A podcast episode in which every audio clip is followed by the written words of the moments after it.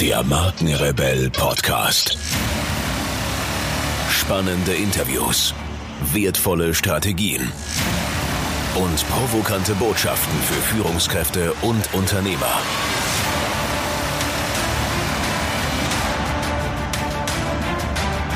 Stell dich den Herausforderungen der Digitalisierung und setze als Marke ein Zeichen. Von und mit Markenrebell Norman Glaser. Herzlich willkommen zu einer weiteren Podcast-Interview-Folge. Vielen Dank für eure Zeit und schön, dass ihr wieder mit dabei seid.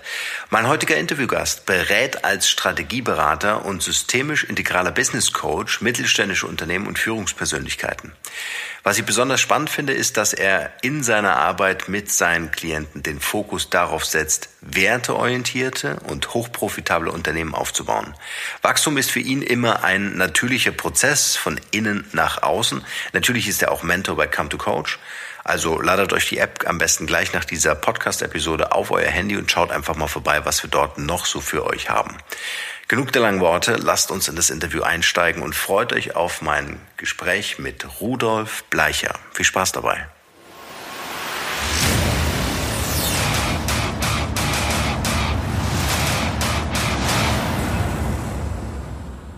Ich freue mich sehr auf meinen heutigen Interviewgast. Bei mir heute in der Show ist Rudolf Bleicher. Rudolf, schön, dass du dir Zeit genommen hast. Schön, dass du da bist. Bist du ready und wollen wir loslegen? Norman, einen wunderschönen guten Morgen. Jawohl, ich bin ready. Du sagst es. Morgen ist genau der richtige, äh, das richtige Wort. 7 Uhr in der Früh. Oder 7.30 Uhr haben wir es jetzt. Ähm, Rudolf, damit dich unsere Zuhörer noch ein bisschen besser kennenlernen können, kannst du uns vielleicht ein bisschen was zu dir als Privatperson äh, erzählen? Wer ist Rudolf Bleicher privat und was genau dein Business ist? Okay. Ja, wer ist Rudolf Bleicher privat? Ähm, ist eine gute Frage. Ich fange erstmal mit, erst mit dem Business an weil äh, privat ist dann das, was übrig bleibt, wenn am Tag des Business vorbei ist. Ähm, wir machen integrales Unternehmercoaching. Das bedeutet, wir helfen Unternehmern und CEOs ähm, auf den Punkt zu kommen, was ihre momentane Situation angeht und aus diesem Standort raus, aus dem Punkt dann raus zu erkennen, was es braucht, um noch mehr oder überhaupt einmal richtig in die Freiheit als Unternehmer zu kommen. Und zwar nicht in die Freiheit äh, im Sinne von äh, großes Auto, dicke Reisen, äh, viel Luxus, sondern wirklich in die Freiheit des Unternehmens so zu gestalten, wie er sich das oder sie sich das eigentlich schon immer gewünscht hat und in den seltensten Fällen äh, in der Lage war, das auch umzusetzen. Mhm.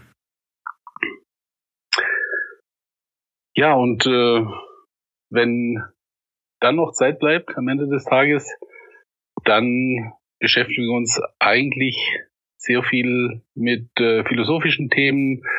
Ähm, ja, da, dann haben wir äh, Zeit, uns auch selber weiterzubilden und weiterzulernen. Mhm. Das ist, hm. ist so der Lebensinhalt.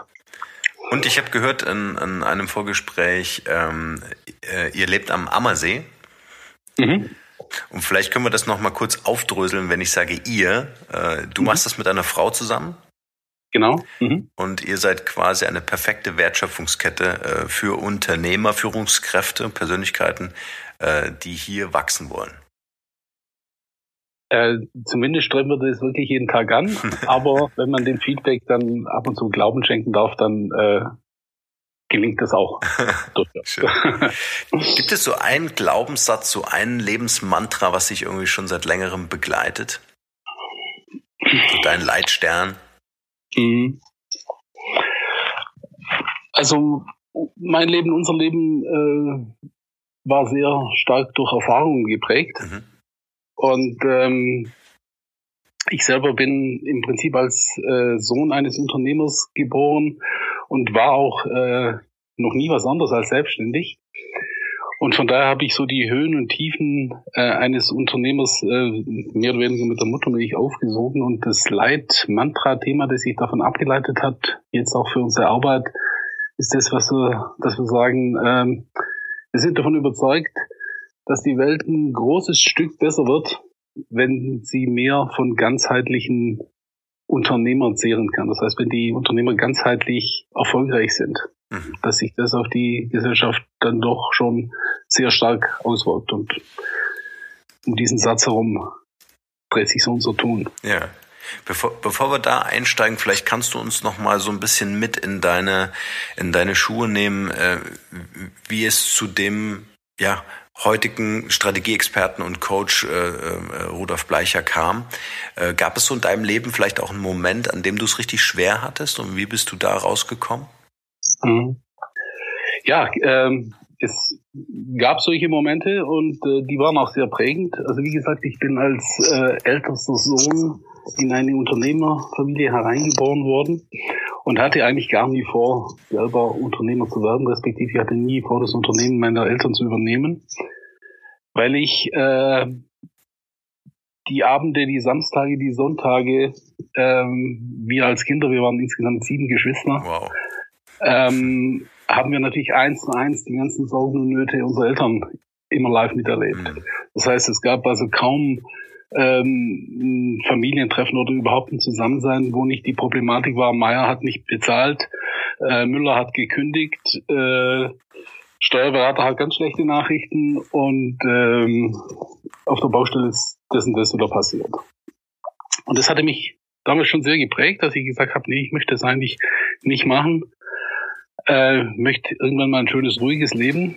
Aber das Leben hat dann ein bisschen anders gespielt. Ich habe mich dann trotzdem für das Unternehmertum entschieden und ähm, habe das auch knappe 15 Jahre relativ erfolgreich gemacht. Und dann kam eine große Krise. Mhm. Und diese große Krise hat dann äh, dazu geführt, dass sich die falschen Entscheidungen natürlich immer gehäuft haben, wie das in der Krise so ist. Wenn die Negativspirale einsetzt, wird schwer. Und hat dann dazu geführt, dass ich das Unternehmen, das ich dann aufgebaut hatte, ich hatte damals das Unternehmen von meinem Vater übernommen, war ein kleineres Unternehmen mit zehn Mitarbeitern, habe das dann ein bisschen aufgebaut, waren dann am Schluss so ungefähr 25, knappe acht Millionen Umsatz, also ein kleineres, kleineres Unternehmen. Aber hatte dann dazu geführt, dass ich das Unternehmen aufgeben musste. Mhm. Also nicht, nicht freiwillig, sondern ich musste das aufgeben, war damals Mitte 30 und ähm, da ist für mich natürlich schon äh, eine große Welt zusammengebrochen. Und in dieser Krise oder aus dieser Krise habe ich dann äh, Methoden und Werkzeuge kennengelernt, wie ich selber auch aus meiner persönlichen Krise, nicht nur äh, finanzielles Desaster, sondern persönliche Krise da rausgekommen bin. Und ähm, ich war dann so fasziniert, dass ich gedacht habe, es muss noch mehr Unternehmer geben, die sich in ähnlichen Situationen befinden. Mhm und habe mich dann entschieden, ähm, mit meinem, meiner Lebenserfahrung als Unternehmer, mit meinem Know-how als Unternehmer und dann eben später mit meinen Ausbildungen, meinem Know-how als äh, Coach mit ein paar ähm, mit ein paar extrovertierten Methoden äh, das als als Hilfestellung dann anzubieten. Und so ist es eigentlich auch entstanden. Mhm. Wie war der, wie war der Zugang zu diesen Methoden? Also hast du selbst einen Mentor getroffen oder, oder wie war das damals? Mhm. Also ich habe da natürlich jemanden, ich habe aktiv gesucht mhm. und ähm, bin also richtig in eine Lebenskrise äh, gefallen und wenn man in Lebenskrisen fällt, äh, wird man ja dann auch offen für mhm. Alternative Herangehensweisen. Der Haken an der Geschichte ist, dass man äh, am Anfang natürlich fasziniert ist von den alternativen Dingen, die es da so gibt. Aber wie im Anführungszeichen oben normalen Leben gibt es natürlich auch in der alternativen Welt ähm, schon ein paar äh, Gestalten, die jetzt nicht unbedingt ähm, die alternative Szene in einem sehr guten Licht erscheinen lassen. Mhm. Also da kommt man dann natürlich schon auch gern mal äh, in, in irgendwelche Kreise von, von Leuten, äh, wo man im Nachhinein sagen muss, äh, wie konnte denn das passieren? Ja. Aber es gibt natürlich auch sehr viele gute Leute.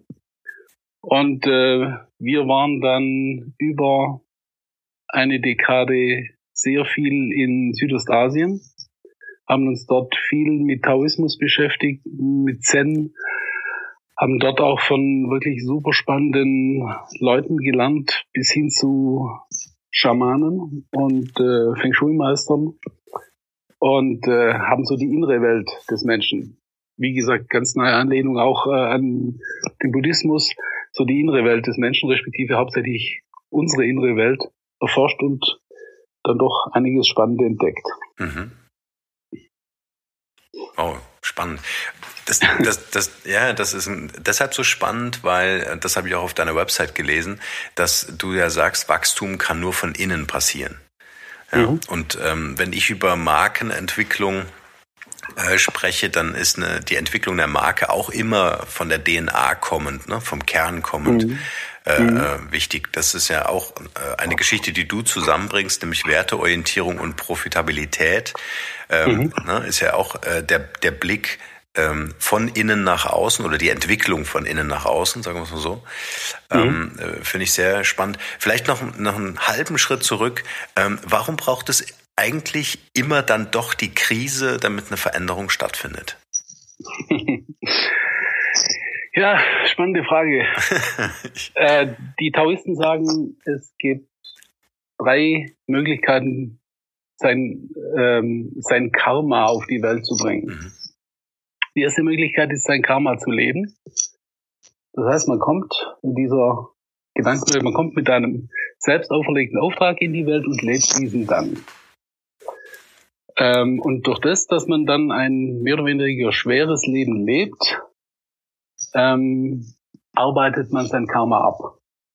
Das ist die erste Möglichkeit. Die zweite Möglichkeit ist, sein Karma zu transformieren. Mhm.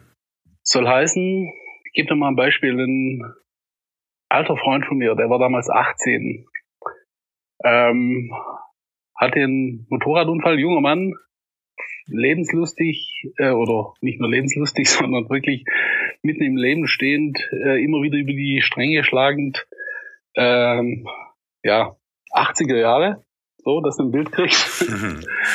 ähm, und der hatte einen Unfall mit seinem Motorrad und war dann querschnittsgelähmt.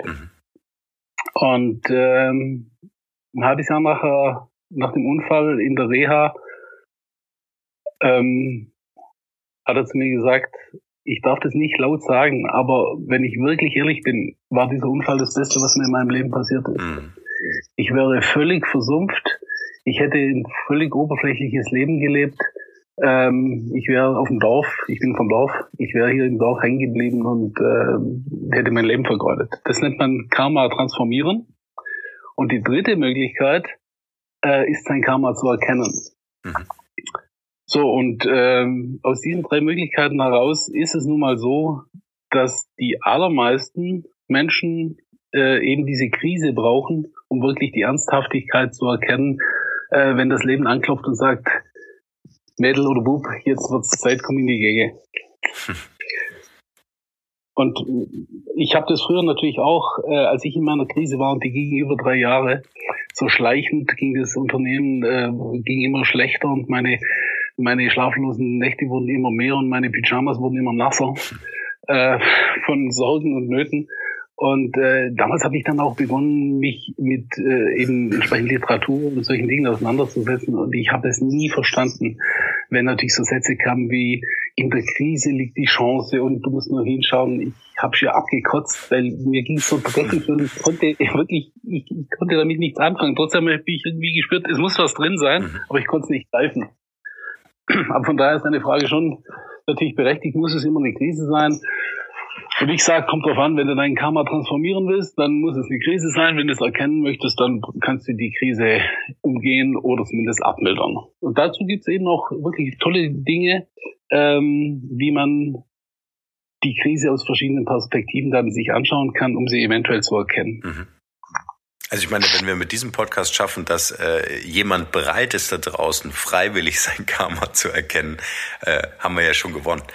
Ich glaube nämlich auch, es braucht nicht, es braucht nicht unbedingt immer denn, äh, die Krise, sondern ich glaube, das reicht auch, wenn man wenn man sich mit dem Thema einfach mal ähm, ja, nähert oder beschäftigt oder sich mit dem eigenen Wachstum beschäftigt, ähm, ja. finde ich, ist das ja schon der persönliche größte Gewinn. Absolut. Ja. Lass uns doch mal in, in deine Reisen gehen. Gab es so, so eine Story, äh, die für dich so ganz besonders nachhaltig äh, war? Vielleicht ein Gespräch mit einem Schamanen oder einem Meister. Gab es da irgendwie so einen Moment, wo du sagst, ähm, das war auch für mich so wirklich nochmal so ein Game Changer? Also da gab es in dieser Dekade, in der wir so viel unterwegs waren, natürlich schon unglaublich viel. Mhm. Da ist es auch äh, relativ schwer, irgendwas rauszunehmen. Ähm, aber ja, also es gab natürlich schon, schon Geschichten äh, von, ähm, von Einweihungen zum Beispiel. Ähm, ich erinnere mich da in Malaysia äh, war man im großen Kathmandu-Tempel. Und da gab es eine Einweihung von einem Feng Shui-Master von uns. Einweihung heißt, äh, über bestimmte Meditationstechniken äh, beginnt man sein Bewusstsein zu erweitern. Und das klingt natürlich alles äh, besonders spirituell, ist es so gesehen auch, aber es ist überhaupt nichts Dramatisches. Es geht nur darum, seine Wahrnehmung einfach nochmal auszuweiten und die Dinge anders wahrzunehmen. Und ähm, da habe ich eine Inderin kennengelernt aus Delhi in, in diesem Tempel und ähm, muss man sich vorstellen, das ist eine große Naturhöhle, äh, über 60 Meter hoch am, am, am Punkt und da pilgert man hin und hat eben seine, äh, seine Meditation und an diesem Center Point, da waren unglaublich viele wilde Affen. Mhm. Und die haben einen Mord- Mörderlärm gemacht und die, diese Dame ähm, hat sich mit mir unterhalten und wir konnten uns wirklich kaum verstehen. Dann hat sie sich umgeguckt, hat sich dann einen Affen ausgeguckt, ist auf den losmarschiert und hat den in irgendwelchen Hindu ähm, sowas in den Senke gestellt und innerhalb von knapp 20 Sekunden sind dann alle Affen, und es waren mehrere hundert, raus aus der Höhle, oben 60 Meter hoch, oben war ein Loch, raus und haben sich dort hingesetzt und gewartet, bis man mit dem Gespräch fertig war. so, das hat mich dann tief beeindruckt und ich habe mich mit dieser Dame, oder wir haben uns mit dieser Dame dann gleich zum Abendessen verabredet. Und dann hat sich herausgestellt, dass es eine äh, irre erfolgreiche Unternehmerin war aus Delhi. Die hatte ein Gut in der Provence und hatte in oder hat in, in, in London zwei Stadthäuser, ist äh, mit französischen Genusswaren, einer indischen IT-Firma und Schmuck in London unterwegs. Mhm hat irgendwas 1, irgendwas Milliarden insgesamt Umsatz. Und das hat mich schon total beeindruckt, ähm, wie ein Mensch so die Spiritualität und das Business auf so natürliche Weise zusammenbringt und sich in beiden Welten so bewegen kann. Da war ich oder bin ich immer noch tief beeindruckt.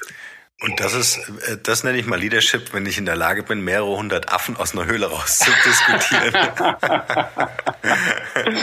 genau. Ja. ja. es gibt zwischen Himmel und Erde noch so ein paar Sachen, die wir nicht erklären können.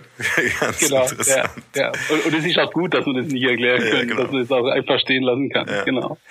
Ja, aber also was, was ich gerade äh, ganz spannend finde, du hast es vorhin auch gesagt, das Thema Ganzheitlichkeit. Jetzt mhm. ähm, hast du vielleicht ähnliche Erfahrungen wie ich, ähm, äh, dass man sagt, wenn ich ein Inhaber eines Unternehmens bin, dann glaube ich, bin ich ja, habe ich so eine intrinsische Motivation. Ne? Also ich möchte das, äh, das nach vorne äh, bringen, das ist äh, irgendwie dafür brenne ich, ja. Und, und mhm. ähm, jetzt gibt es ja doch auch in Unternehmen äh, zum Beispiel äh, Geschäftsführer, die meinetwegen einen Zeitvertrag haben, äh, mhm. die vielleicht auch eine andere Motivation verbindet, dort aktiv zu werden.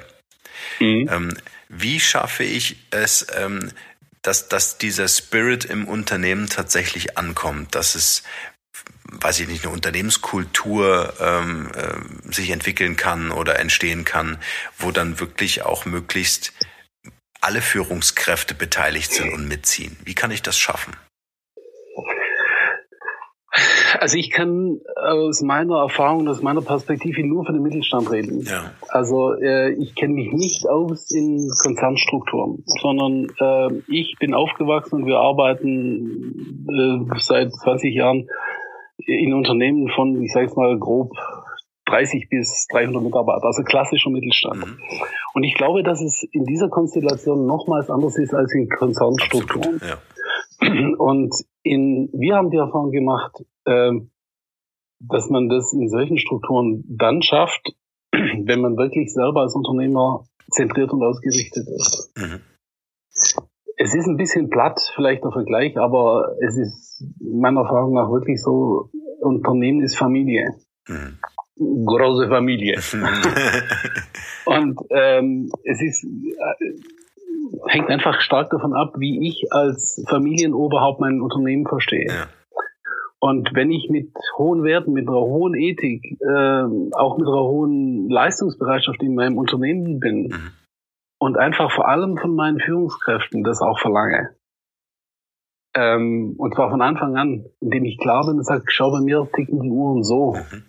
Und wenn ich das vorlebe, dann ist die Chance einfach groß, dass die Leute, die Leute kommen. Meine Frau hat ähm, vor wir verheiratet waren, äh, die kommt auch aus dem Mittelstand, allerdings ein bisschen größere Strukturen. Die war so ein Unternehmen mit 3.000, 4.000, 5.000 Mitarbeitern mhm. auf Geschäftsleitungsebene und in einem Unternehmen, das jetzt nicht unbedingt äh, den besten Ruf hatte, auch heute noch nicht unbedingt hat, was äh, so Mitarbeiterführung und sowas angeht, ähm, das war für mich ein klassisches Beispiel. Namen möchte ich jetzt natürlich keine nennen, aber ähm, der Unternehmer, der war immer so ein bisschen als Hardliner oder ist immer noch als Hardliner verschrien in der Branche. Mhm. In Wahrheit war es aber völlig anders. Er war unglaublich hart zu seinen Führungskräften. Er hat gesagt, junger Mann, wenn ich Sie hier einstelle für 800.000 im Jahr, dann erwarte ich 800.000. Und dafür erwarte ich, dass Sie jeden Tag wirklich 110 Prozent geben. Mhm. Wenn er in der Produktion war, was er zweimal in der Woche er immer gemacht hat, mhm. und äh, hatte damals schon knappe, ja eben knapp 4000 Leute, inzwischen sind es besser, ja. Dann hat er vom Hermann Mayer noch gewusst, dass seine Frau vor äh, 14 Tagen äh, wieder so einen Gichtanfall hatte. Mhm. Und hat dann gesagt, Hermann, wie geht's denn der Maria? Mhm.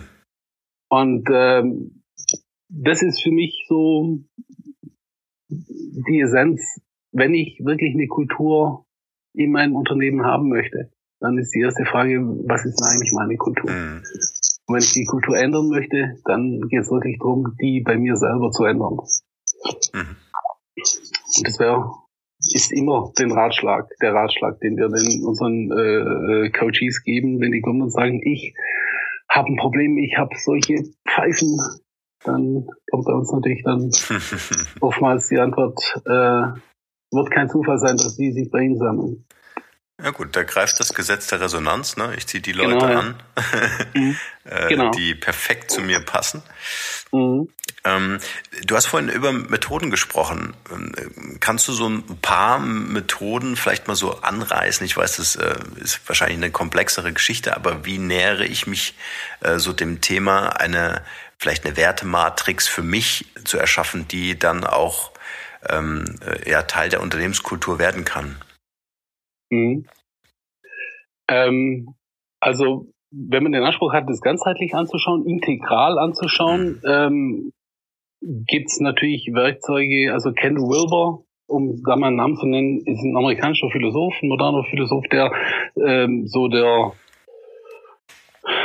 der Ziehvater des, der integralen Lebensweise ist. Integral bedeutet, ähm, zu versuchen, wirklich alles aus allen Perspektiven anschauen zu können. Und da hat er ähm, sehr einfache und praktische Herangehensweisen, indem er sagt, es gibt im Prinzip vier Quadranten. Äh, und diese vier Quadranten, die zeigen auf der linken Seite des Innen eines Unternehmens, auf der rechten Seite des Außen und in der oberen horizontalen das Individuum und in der unteren horizontalen das Kollektiv. Das heißt, immer wenn ich ähm, auf ein Werkzeug schaue, auf ein, eine Fähigkeit eines Mitarbeiters, bleiben wir mal im klassischen Verkauf, da muss ich immer noch äh, schauen, äh, also was kann er handwerklich und mit welcher Einstellung macht er die Geschichten. Also immer dieser Vergleich von innen und außen. Mhm. Im Außen ist es ja relativ einfach, weil im Außen es gibt unglaublich viele gute äh, Leute, äh, viele Coaches, die äh, ein, ein super Fachwissen haben. Und dieses Fachwissen ist eben von Unternehmen dann wichtig, solange das Unternehmen tatsächlich in der Aufbauphase ist. Da braucht es wirklich Input und Know-how von außen. Mhm. Ähm, sobald das Unternehmen dann ein gewisses Niveau erreicht hat, braucht ein Unternehmen keine Berater mehr, sondern dann braucht ein Unternehmer Ankläger. Leute, die ständig den Finger in die Wunde halten, schauen, schau dorthin, schau dorthin. Und das ist genau der Punkt.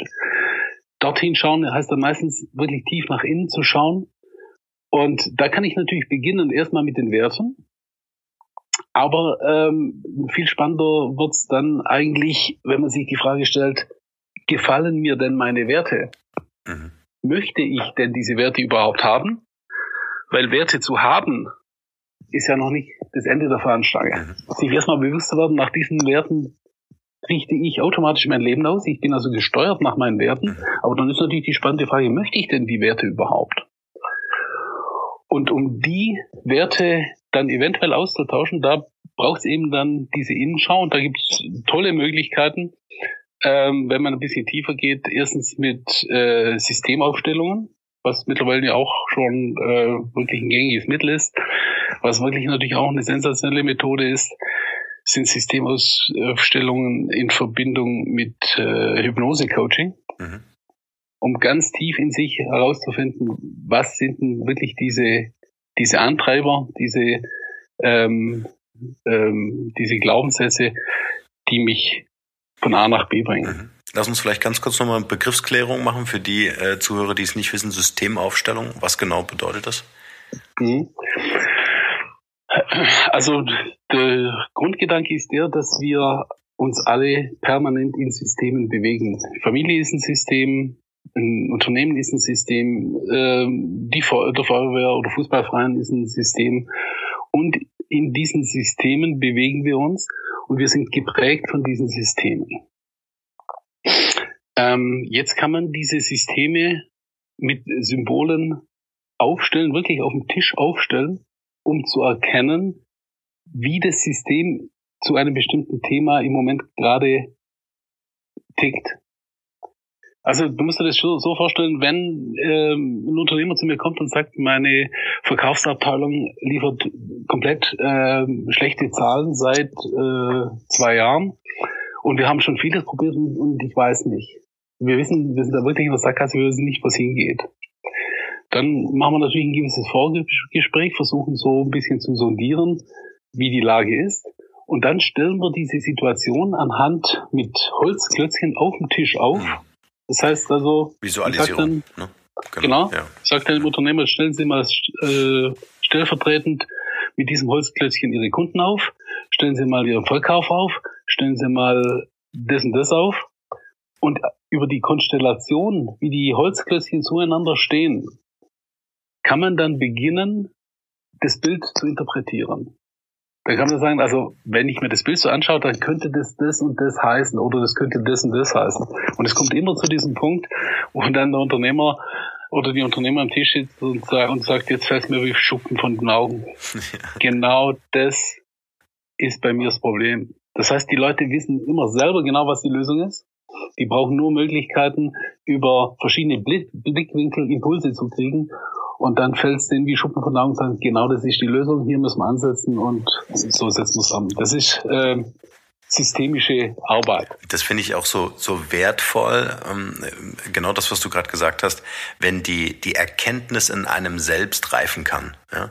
ja. Ähm, es ist ja oft so, so zumindest nehme ich das wahr, ähm, wenn wir als Coaches oder Berater gerufen werden, dass einem dann gesagt wird, du musst es genau so machen, um dieses Ziel zu erreichen.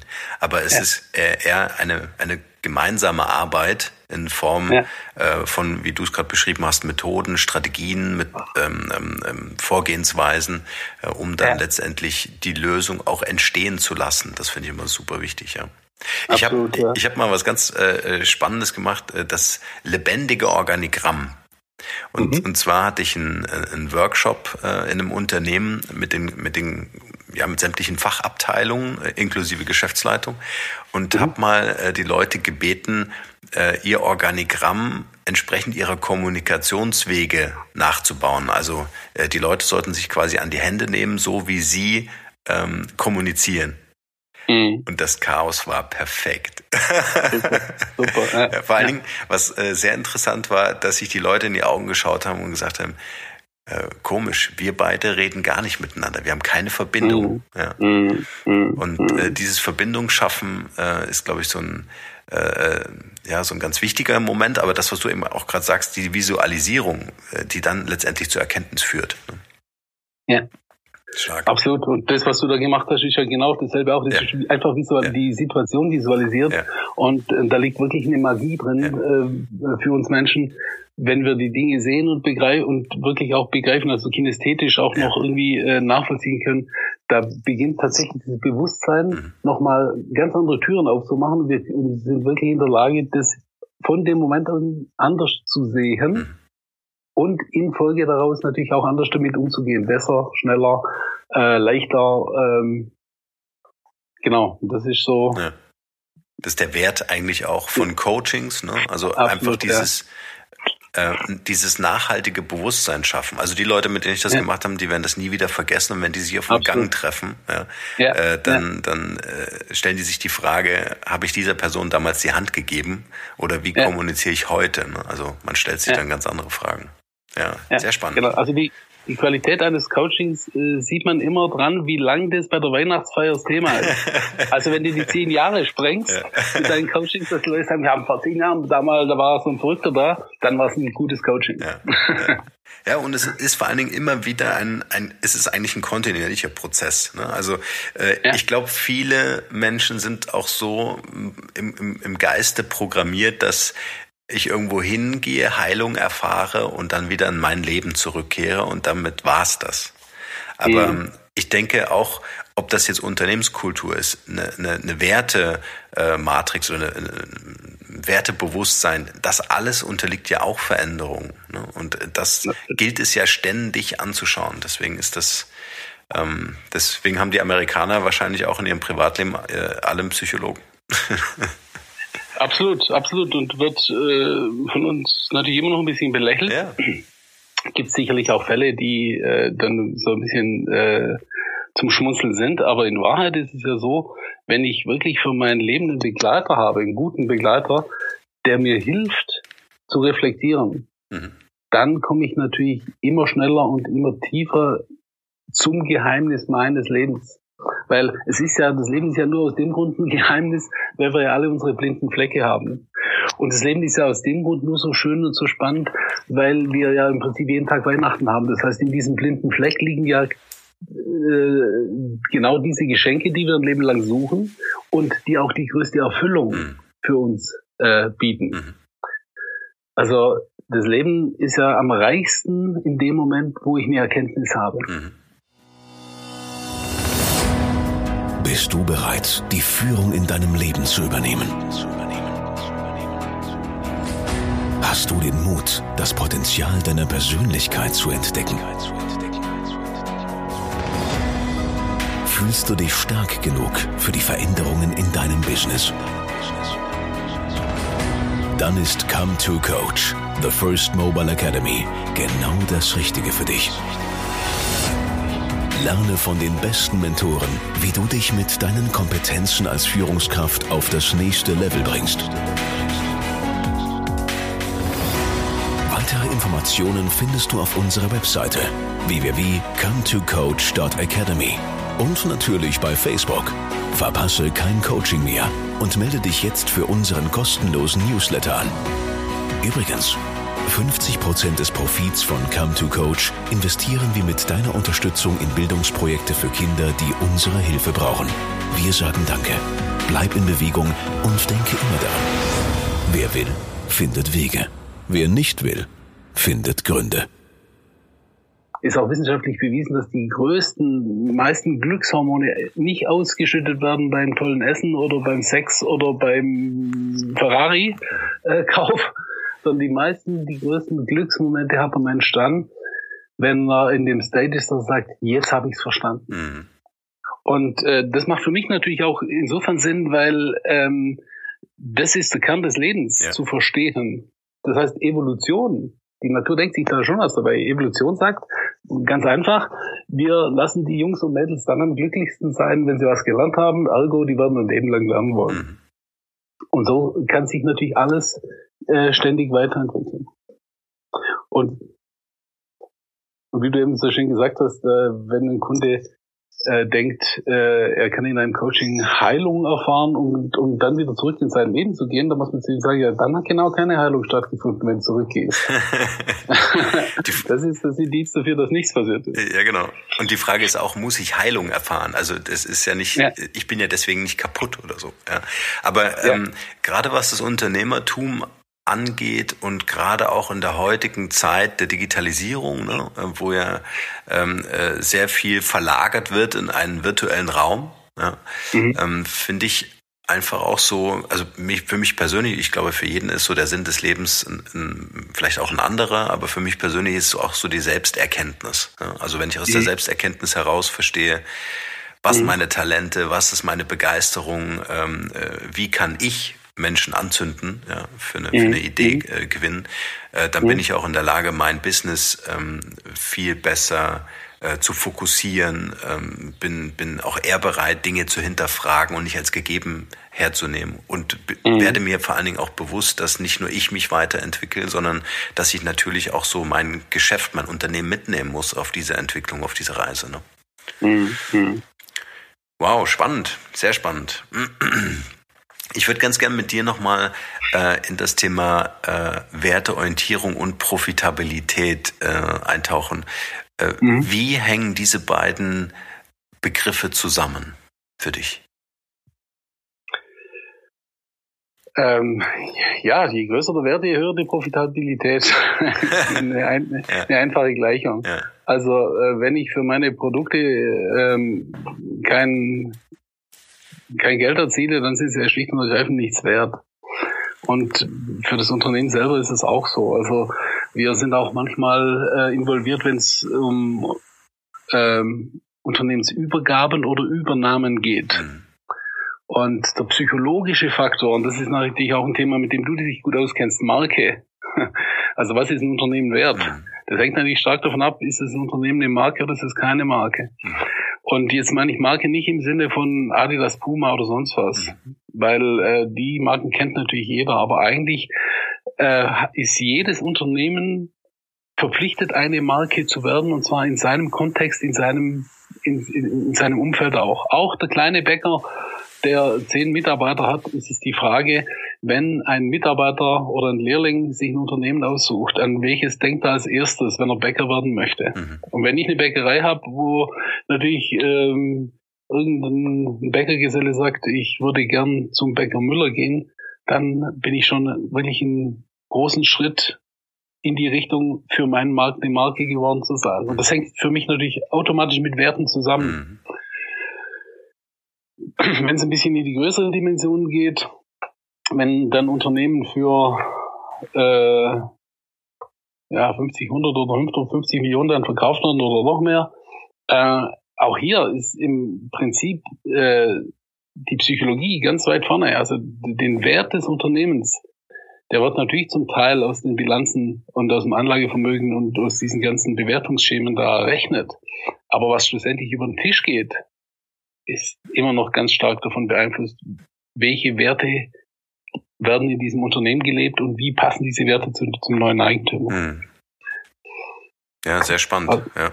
Mhm. also Marke bedeutet ja auch irgendwie so eine Sogwirkung herzustellen. Ne? Also durch, mhm. durch Vertrauen, das ist die Basis, ähm, ja. eine Sogwirkung herzustellen, die nach innen und außen funktioniert. Also nach, nach innen funktioniert, dass ich sage, ich habe, genau wie du sagst, einen Wert geschaffen, um meine Mitarbeiter für mein Unternehmen zu gewinnen oder auch zu, ja. zu halten, ja?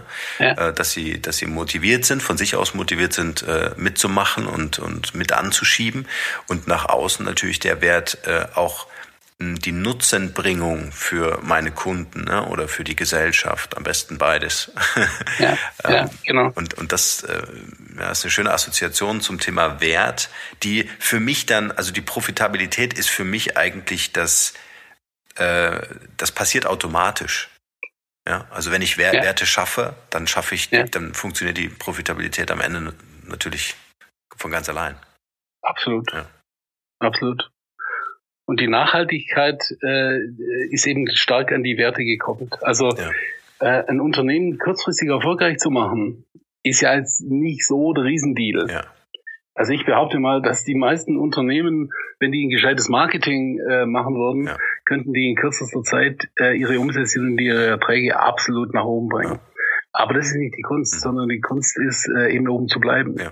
Oder, oder von dort selbst noch einen Schritt weiter zu gehen. Und spätestens dann ist wirklich gefragt, wie belastbar, wie nachhaltig sind die Werte, die da sind, oder ist das wirklich nur heiße Luft?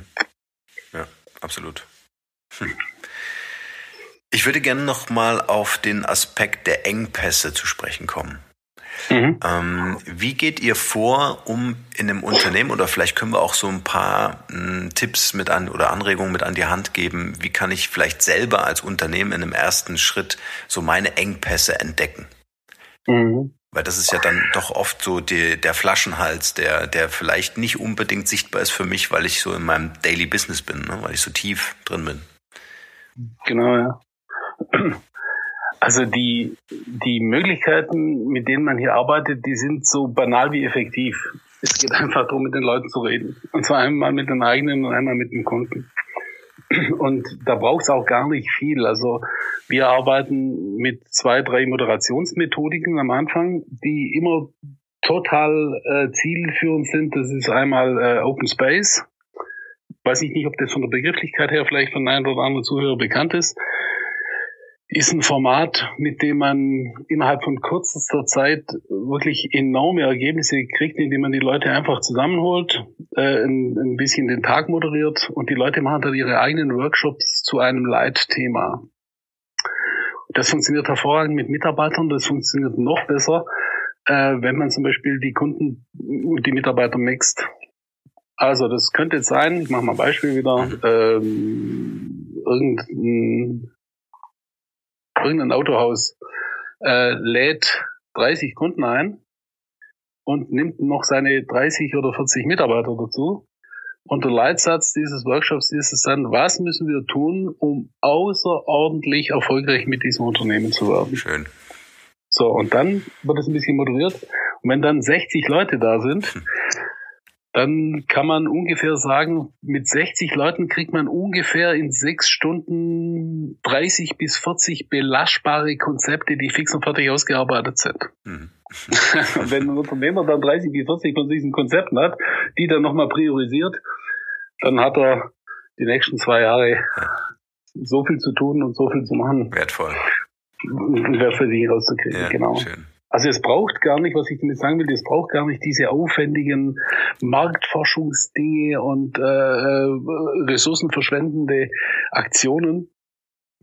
Die meisten Leute sollten beginnen, wirklich bei sich selber sich zu reflektieren, offen zu sein äh, für das, was im Umfeld an Know-how da ist, weil über 80 Prozent meiner Erfahrungen der Lösungen, die liegen schon da, die werden nur nicht erkannt. Mhm. Ja, da, da, da ist ja wieder der, der Satz, ne?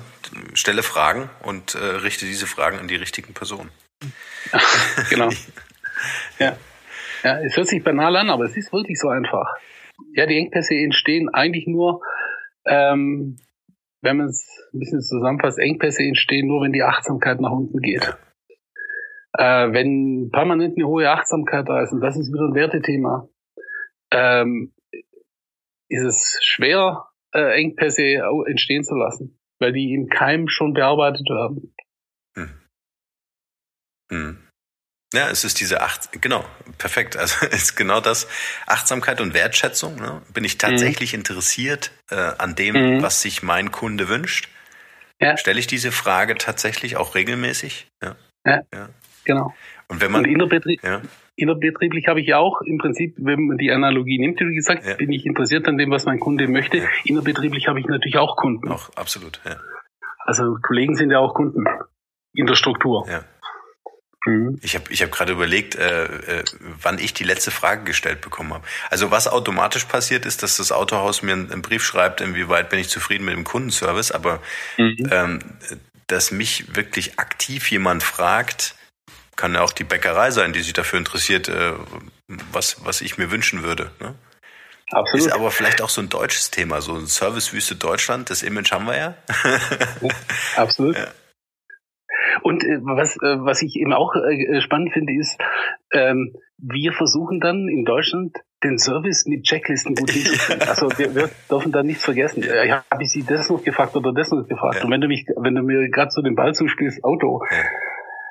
Was ich überhaupt nicht abkann, da kriege ich wirklich einen Hals, wenn dann Audi bei mir anruft. Ja über ein Callcenter. Ja. Darf ich Ihnen zwei Fragen stellen? Sie waren in der Werkstatt, haben hier einen Kundendienst und ich merke ganz genau, Mädel, du bist sicher nett, aber du kennst weder das Autohaus, für das ja. du fragst, du kennst mich nicht. Es ist so eine so eine äh, völlig gefühllose, kalte Abfrage. Wenn der Werkstattmeister, wenn ich mein Auto im Kundendienst abhole, äh, noch zwei Minuten zu mir hersteht und noch mich für irgendetwas äh, lobt oder, oder mir noch irgendwas Nettes mitgibt, mhm. dann ist es natürlich für mich um Faktor 100 wertvoller, als Kunde gesehen, wertgeschätzt und angenommen zu sein, als wenn man versucht, äh, Service über irgendwelche Checklisten und dann nachher über irgendwelche Matrix-Vergleiche äh, zu, zu einer Aussage zu kommen. Ja. Und das ist typisch deutsch. Ja. Ja. Sortieren, gut mischen, einmal auf Excel drücken und dann kommt unten raus, ach ja, äh, Fräulein Müller, ich liebe Sie. ja, genau. Äh, ja, ich, die, Auswertung, die Auswertung zeigt. Ich, ich glaube, das, das ist das, der, der, das interne Ranking. Äh, weiß nicht, ob du es mal gesehen hast, bestimmt. Ähm, wenn du zum Service-Schalter gehst auf dem mhm. Tresen mhm. steht, glaube ich, in jedem Autohaus äh, Kundenservice Bester 2017. Ja, das sind die ah, ja. Pokale. Und das, was du am Telefon beantwortest, ist eigentlich nur das interne Ranking. Aber ja. jetzt stell dir mal vor, dieser Multiplikator, und ich glaube, das wird total unterschätzt, Stell dir mal vor, du würdest mir jetzt in diesem Interview sagen, mein Autohaus hat mich mein Werkstattmeister persönlich angerufen. Das war dem mhm. wichtig mhm. zu fragen, ja. wie zufrieden ja. ich war. Du würdest ja. mir sofort den Namen des Autohauses sagen oder sagen, hey, wenn du ein Auto brauchst, ja, ruf mich an. Ich habe das beste Autohaus. Äh, ja. Gibt es auch eine, eine, coole Geschichte. Äh, ich glaube sogar mein Verkäufer hört diesen Podcast. Also an dieser Stelle viele Grüße. Ähm, ich habe letztens gefragt für mein Auto, ob ich äh, dieses Apple CarPlay nachrüsten kann. Mhm. Weil das Navi ist eine Katastrophe in dem Auto. Das mhm. muss man wirklich an dieser Stelle mal sagen. Kostet ja, glaube ich, 2.000, 3.000 Euro, so ein Navi in so ein Auto einzubauen. Ähm, ja. Und man kann es nicht nachrüsten. Ja, und, mhm. und mhm. jeder, der mich kennt, der weiß, ich liebe Technologie und ich muss mein mhm. Handy mit diesem Auto so verknüpfen, dass es für mich ein, äh, ein, ein zweites Büro wird. Ja. ja. So, jetzt, jetzt bin ich an dem Punkt, wo ich sage, ich, ich muss eigentlich die Automarke wechseln, weil die das nicht ja. lösen können. Aber das mhm. Autohaus ist so familiär und toll, wenn ich da reinkomme, ist das ein Erlebnis. Mhm. Äh, mhm. ich gehe da nicht weg. Mhm. Ja, mhm. verstehst du? Das mhm. ist einfach, ja.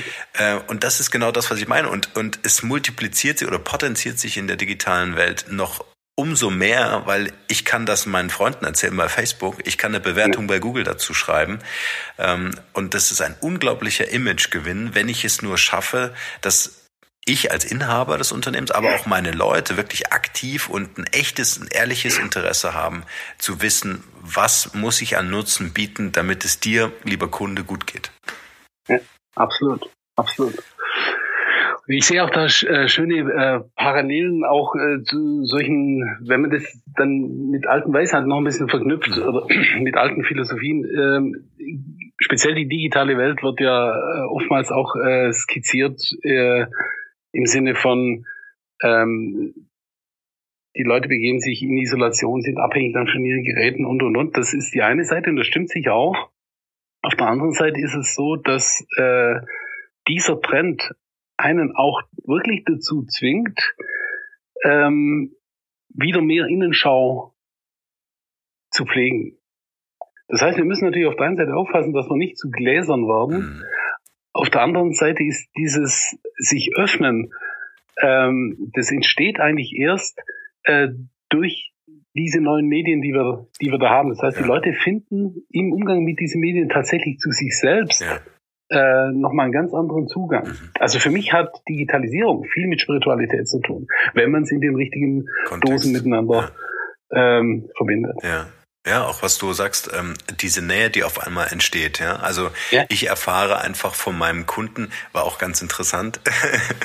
ähm, ich hatte ein spannendes Podcast-Interview äh, mit einem CEO Und mhm. äh, es gab zwei Profile, das Xing-Profil und das Facebook-Profil.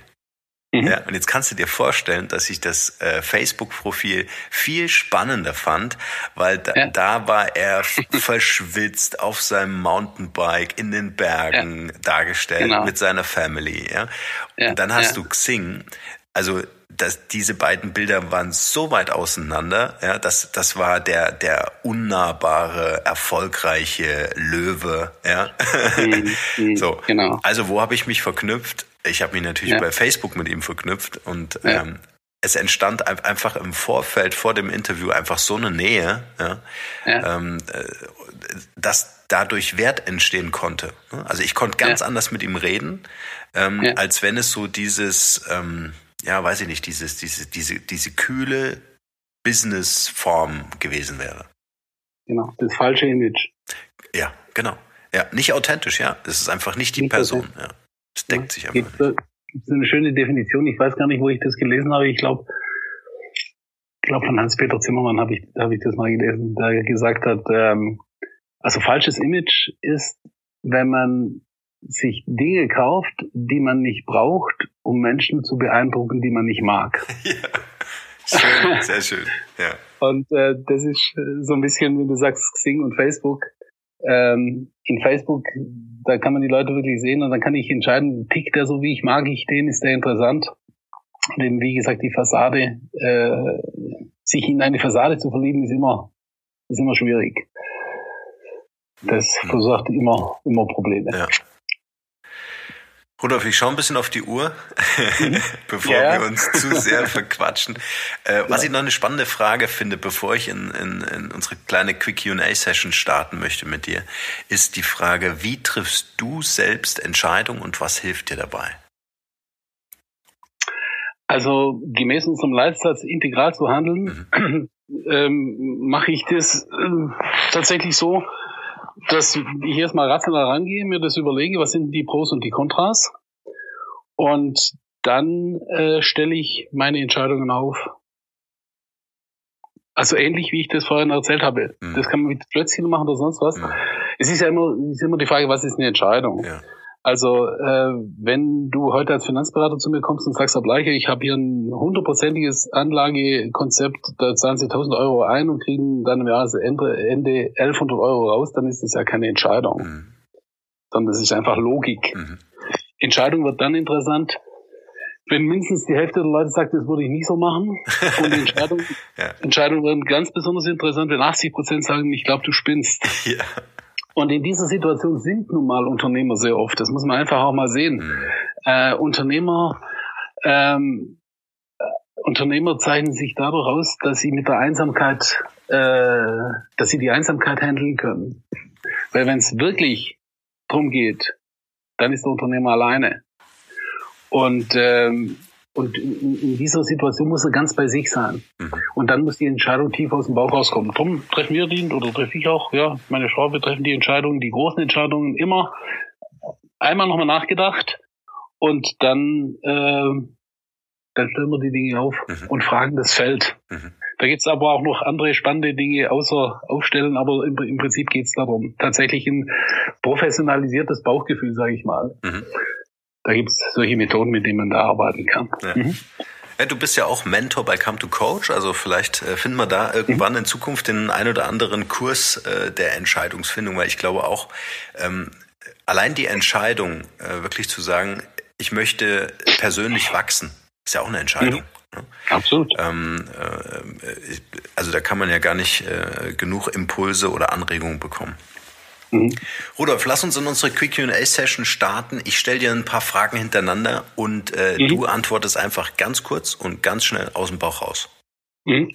Okay, was hat dich anfangs davon abgehalten, dich selbst als Marke zu positionieren? Ähm, mit Sicherheit fehlende Courage. Mhm. Ähm, also noch ein paar so Glaubenssätze. Äh, man muss es einfach vielen Leuten recht machen und das ist natürlich, äh, wenn man eine Marke werden will, tödlich. Geht nicht. Mhm. Das war so mein, meine größte Herausforderung, mhm. Nein zu sagen. Okay. Mhm. Wenn die Leute an dich denken, was ist das eine Wort, wofür du selbst als Marke bekannt sein willst oder schon bist? Ähm, schonungslose Klarheit. Mhm. Welcher Moment oder Rat hatte einen besonders nachhaltigen Einfluss auf dein heutiges Leben oder auf dein Business? Ähm, also der Moment, als ich mit einem Coach zusammengearbeitet habe, der mich mit meinen schonungslosen mit meinen Schatten konfrontiert hat. Das, da ist für mich wirklich eine Welt zusammengebrochen und hinter diesem Zusammenbruch hat sich eine unglaublich wertvolle Welt aufgetan. Das war das werde ich auch in 30 Jahren noch auf der Weihnachtsfeier erzählen. okay, was hat dich, äh, was ist das Wertvollste, was wir von dir lernen können? Puh. ähm,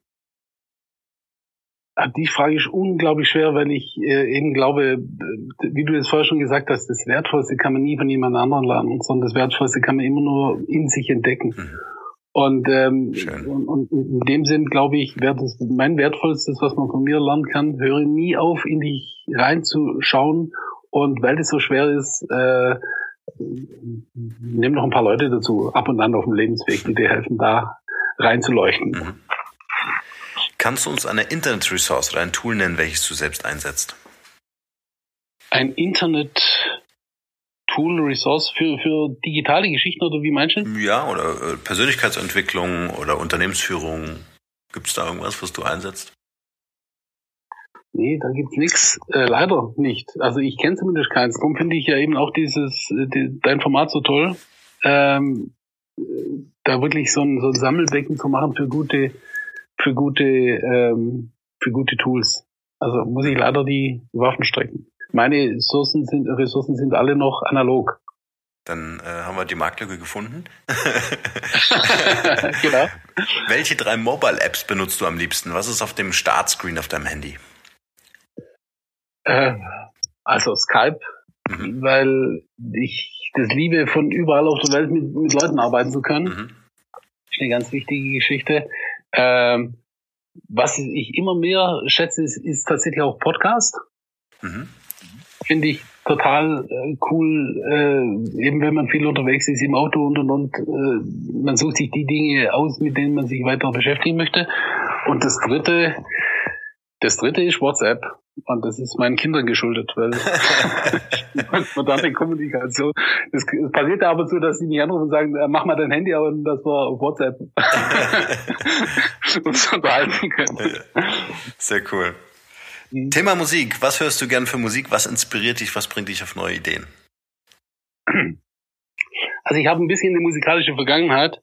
Äh, wie gesagt, ich bin, äh, also ich bin Jahrgang 60, das heißt die 80er waren sehr prägend für mich.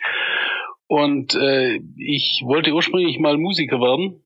Und zum Semi-Profi hat es dann einigermaßen gereicht. Darüber hinaus dann nicht mehr. Äh, aber das war ein gutes Karma. Von daher ist meine Bandbreite relativ breit und ich nutze die Musik einfach, um mich in entsprechende States zu bringen. Also wenn ich weiß, ich brauche jetzt irgendwie richtig Gas, mhm. dann geht es klassisch von CC Top bis ACDC oder irgendwelche Metallica-Geschichten. Mhm. Und wenn ich, äh, wenn ich weiß, ich muss sehr intuitiv werden, heute noch, ich brauche, ich muss mein Gefühl gut anzapfen können, dann gehe ich ganz bewusst in sehr melancholische äh, Musikwelten. Und äh, das stimuliert mein inneres Kind natürlich dann sehr stark in die Richtung. Das heißt, ich kann mein, meine Gefühlswelt sehr stark steuern mit dem, wie ich das musikalisch bediene. Mhm. Und das ist auch ein Tipp an die an alle Zuhörer. Ähm, schnellste Weg ist gefühlsmäßig wirklich von einem aufs andere zu gehen, wenn man das musikalisch entsprechend ja. unterstützt. Super. Welchen Film kannst du uns empfehlen? Hm. Äh, Film ähm, würde ich, ja, das hängt, hängt davon, äh, davon ab, auf welcher Bewusstseinsebene dass man sich befindet. Ähm, was ich, glaube ich, sehr schön finde, ist äh, The Shift. Mhm. Ähm, da geht es darum, die Welt äh, wirklich aus einer alternativen, ähm, also von Wayne Dyer ist dieser Film. Weiß ich nicht, ob Wayne Dyer ein Begriff ist. Ist ein Amerikaner, der so als Success Coach mal begonnen hat und dann inzwischen ist er gestorben und dann eben äh, durch eigene Entwicklungen immer tiefer und tiefer in das Thema Persönlichkeitsfindung, Weltanschauung und so gegangen ist. Also The Shift von Wayne Dyer würde ich so jetzt einfach mal raushauen. Mhm, super. Kannst du uns ein Buch empfehlen, welches für dich einen großen Mehrwert hatte? Also einen richtig großen Mehrwert, muss ich sagen, hatte für mich vor einigen Jahren äh, Spiral Dynamics. Mhm. Ist ein Buch von Don Beck und Christopher Cohn, die haben das zusammengefasst. Ähm, da geht's äh, um Bewusstseinsebenen. Und da wird für mich oder wurde für mich sehr eindrücklich dargestellt die Bewusstseinsentwicklung der Menschheit. Und das geht jetzt weit über irgendwelche ähm, Maslow'schen Theorien hinaus, sondern da wird die äh, Theorie vertreten, dass die Bedürfnispyramide äh, endlos sich nach oben schraubt, was auch für mich Sinn gemacht hat, weil wenn alles keinen Anfang und kein Ende hat und sich ständig weiterentwickelt, dann wird sich die äh, wird sich die Bewusstseinspyramide natürlich auch weiterentwickeln. Und dieses Buch Spiral Dynamics oder diese Theorie des Spiral Dynamics hat mir geholfen, ein sehr, sehr klares, praktikables und erweitertes Weltbild zu kriegen. Und vielleicht noch in, in Anlehnung daran, ist ein Ableger von Spiral Dynamics, von der Marion Küstenmacher gibt es ein schönes Buch und von äh, Marion und Werner Küstenmacher heißt die, hm. Gott 9.0 heißt das Buch. Und da wird diese Spiral Dynamics Geschichte nochmal aufgegriffen, wird dann äh, ein bisschen mehr auf die Gesellschaft als auf die Wirtschaft äh, mhm.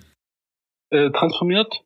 Aber das sind die zwei Dinge, Dynamics und Gott 9.0 könnte ich mir vorstellen, dass das für viele Leute super interessant wird. Super. Wir verlinken natürlich alles in den Shownotes zu dieser Podcast-Episode. Mhm. Äh, noch zwei Fragen zum Schluss. Welche drei Mentoren oder auch Interviewgäste könntest du uns für Come to Coach oder für unseren Podcast hier empfehlen? Drei Stück. also, auf jeden Fall empfehlen könnte, wäre äh, Koray Peter Stemmann. Ähm, ist ein Coach, ist ein Zen Meister. Mhm. Ähm, ein Mentor von meiner Frau und mir, ein, wie ich finde, unglaublich witziger, tiefgründiger äh, junger Mann, der jetzt auf seine 70 zugeht. Also aus dem spricht wirklich die Weisheit von Jahrhunderten und der Schalk eines Spitzbuben. Das äh, finde ich total cool. Ähm, das wäre sicher eine Möglichkeit, dann Rolf Lutherbeck ähm, auch ein Coach, der sehr tief im Thema integrales Coaching drinsteckt. Mhm. Ein, ein Mensch, der sehr konservativ aufgewachsen ist, in ganz äh, traditionellen Strukturen und äh, eigentlich eher geborener Beamter und der äh, sein Leben wirklich äh, über eigene Transformationsprozesse und und und jetzt äh, so gestaltet hat, dass er wirklich ein sehr wertvoller integraler Coach ist. Mhm. So, und als drittes, wen würde ich als drittes? Boah. Ich glaube, muss ich passen. Drittes fällt mir so spontan. Wenn dir noch was einfällt, lieferst es einfach nach. Kein Problem. Ja, gerne, gerne. Super. Aber die zwei sind da schon mal klasse. Mhm. Kannst du uns zum Schluss noch deinen besten Tipp mit auf den Weg geben für ein glückliches und erfolgreiches Leben? Und wie können wir dich am besten erreichen? ja, ist was klischeehaft, wenn du mich nach dem Rezept fragst. Also im Nachhinein betrachtet, also aus jetzt vor 25 Jahren, als ich meine große Lebenskrise hatte, mhm. wenn jemand in der Krise ist, ist wirklich das beste Heilmittel im Moment wirklich das aufzuschreiben, was die Krise noch schlimmer machen würde und nicht da ist. Und das eben als Dankbarkeit zu leben. Mhm. Also wenn das Unternehmen jetzt unglaublich schwierig ist, äh, dann sich darauf zu besinnen, wer in der Familie alles gesund und glücklich ist. Äh, wenn in der Familie große Herausforderungen sind äh, und das Geschäft eventuell läuft, dann dankbar dafür zu sein, dass, es, dass, dass die materielle äh, Ebene im Moment funktioniert. Also für alles das dankbar sein, was da ist. Mhm. Ähm, und dann Schritt für Schritt beobachten, wie, wie die anderen Dinge wirklich besser und besser werden, weil die werden alle besser es, wenn man es richtig betrachtet, es gibt äh, kein, kein Failure, es gibt kein, äh, es gibt kein Versagen. Also im Leben kein Versagen es ist, äh, man, man sieht es eben nur ein bisschen später, aber in dem Moment, wo ich mich wirklich dazu zwinge, dankbar zu sein, meinen Fokus auf das zu richten, was im Moment funktioniert, werden die, die im Moment nicht funktionieren, automatisch besser. Ich darf dann nur nicht den Fehler machen, dass wenn sie dann besser geworden sind, dass ich sie dann wieder alltäglich behandle. Mhm. Und ich glaube, das ist so für mich zumindest das, wo ich jeden Tag wirklich, wo ich mich morgens auf das Aufstehen freue, wenn ich die Augen aufmachen kann und sage, geile, geht wieder los heute was nicht selbstverständlich ist. Aber heute geht's wieder ab. Heute passiert wieder irgendwas Spannendes. Super. Ja, und wie können wir dich am besten erreichen? Auch noch wichtig. Ähm, ja, erreichen über die Webseite. Mhm. Ähm, also www.die-chefberater.de oder wer ähm, uns eben eher digital erreichen möchte, wir haben gerade äh, fertig gemacht einen neuen kostenlosen Videokurs, einen neunteiligen. Den kann man sich downloaden. Mhm. Und das macht man am besten unter integrale-unternehmerschule.de. Mhm. Und da gibt's vorne so ein Strategiepapier und wenn man sich das runterlädt, kriegt man dann neun äh, Videolektionen noch dazu, ähm, wie man reich und glücklich wird. Genau. Super. Verlinken wir alles in den Shownotes zu dieser Podcast-Episode. Rudolf, ich sage ein ganz herzliches Dankeschön äh, für dieses wirklich wertvolle Gespräch und äh, ja, freue mich auf das nächste Mal. Ich bedanke mich äh, mindestens so sehr. Es hat mich sehr gefreut, äh, dich kennenzulernen und ich hoffe, wir äh, unsere Wege werden sich noch ein bisschen kreuzen. Das würde, Davon gehe ich aus. Äh, würde, würde mir sehr viel bedeuten. Schön. Vielen Dank, Rudolf, und bis bald. Ciao, ciao. Ja, ciao, vielen Dank, tschüss. Vielen, vielen Dank, ihr Lieben, fürs Zuhören. Wenn ihr über neue Podcast-Folgen automatisch informiert werden wollt, dann nutzt gern unseren E-Mail-Service. Ich lege jeden Monat für euch exklusiv ein kostenloses E-Book obendrauf. Gebt dafür einfach markenrebell.de ein und dort auf der Page könnt ihr euch in die E-Mail-Liste eintragen. Also wertvollen Content ohne Werbung, ohne Spam versprochen, für eure Inbox.